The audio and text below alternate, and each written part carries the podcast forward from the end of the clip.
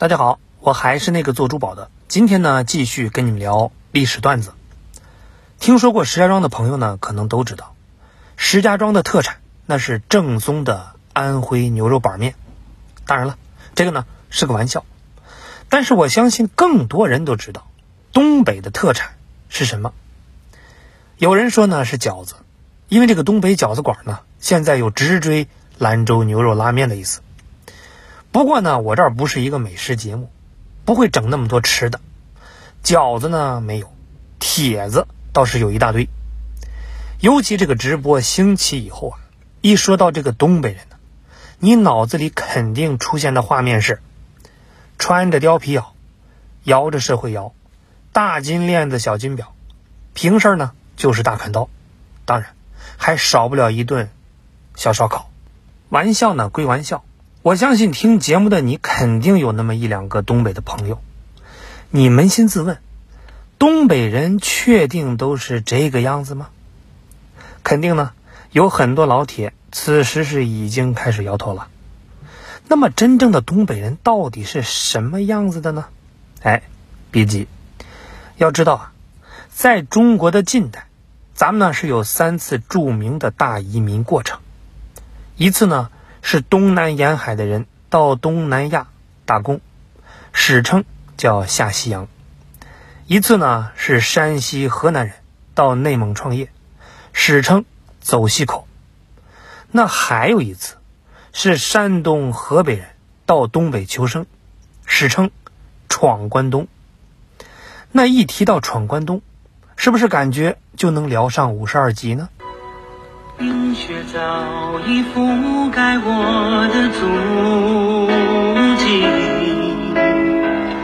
远方的炊烟摇曳温暖的召唤，风儿无法吹断我回望的视线，家园好像永远挣脱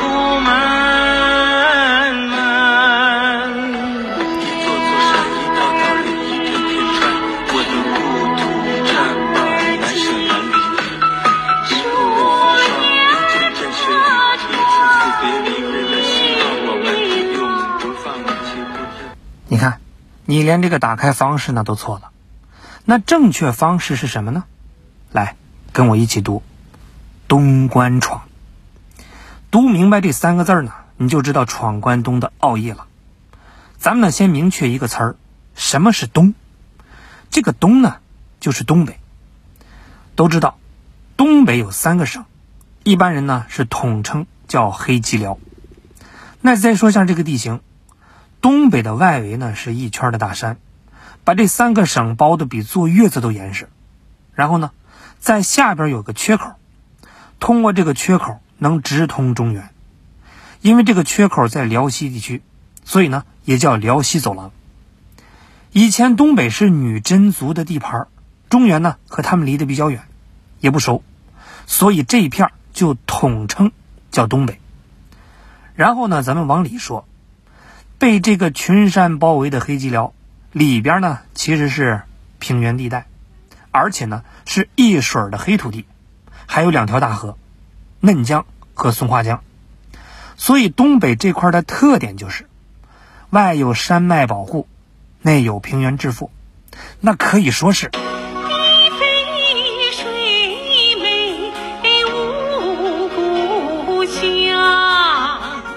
你就想吧。这么一块风水宝地，它种什么不得涨 GDP 啊？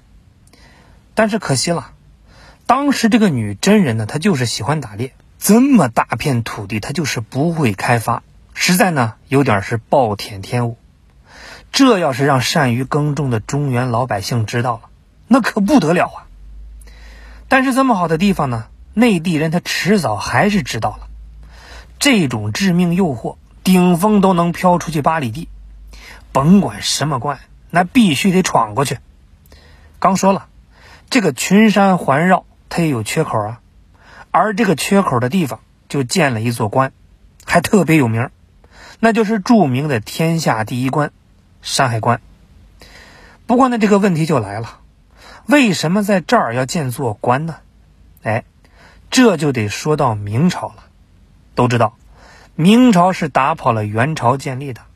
那那时候呢，蒙古人被从北京打回了老家，可他们是心有不甘呐，老想回中原市占点便宜。那其中一条占便宜路线就是穿过辽西走廊，直扑中原。这就是直接影响到了中原百姓的身体健康和心理健康。那当时的皇帝是朱元璋，那他的脾气呢？各位也都知道。面对这种情况，就像所有优秀领导一样，那是当机立断，堵死，把这条路给我堵得跟二环一样的死。所以呢，为了挡住蒙古人，就派人在这儿修了一座关卡。那这座关是北依燕山，南连渤海，因此呢得名山海关。从这座关建好以后，也就有了关内关外的说法。到了明朝末年。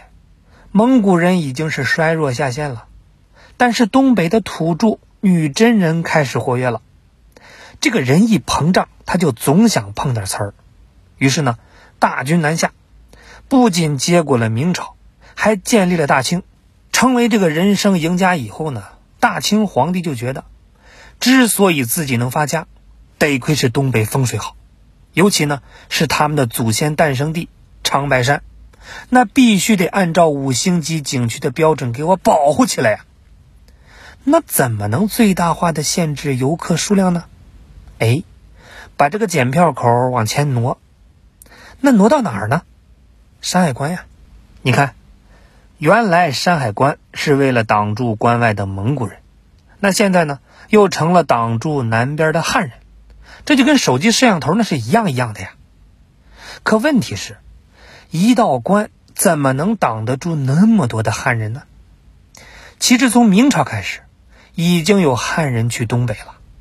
那为了防止东北的汉人继续北上，后来呢，清朝还专门建了一道土堤坝，因为上边是插了很多的柳树条，所以呢也叫柳条边。就这样，很多人是不敢乱入东北了。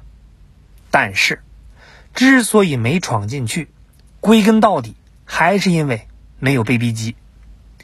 到了十九世纪，山东、河北、山西那是连年的闹灾，平平常的那就是颗粒不收，人们是彻底活不下去了。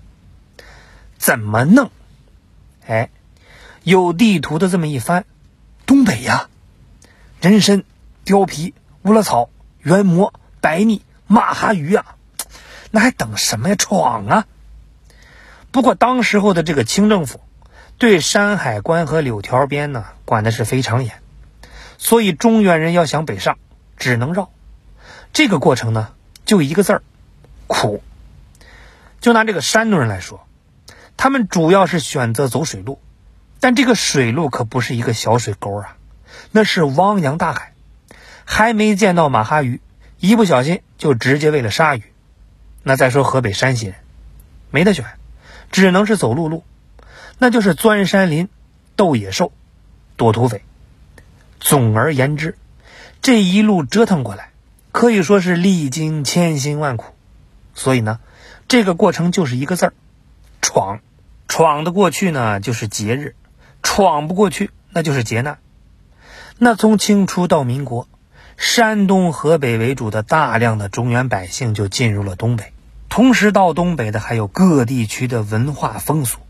再加上少数民族和周围国家的影响，于是呢，东北就有了多元的文化。听到这儿呢，各位应该都明白了，网上的那些所谓的东北人，他代表不了真正的东北人。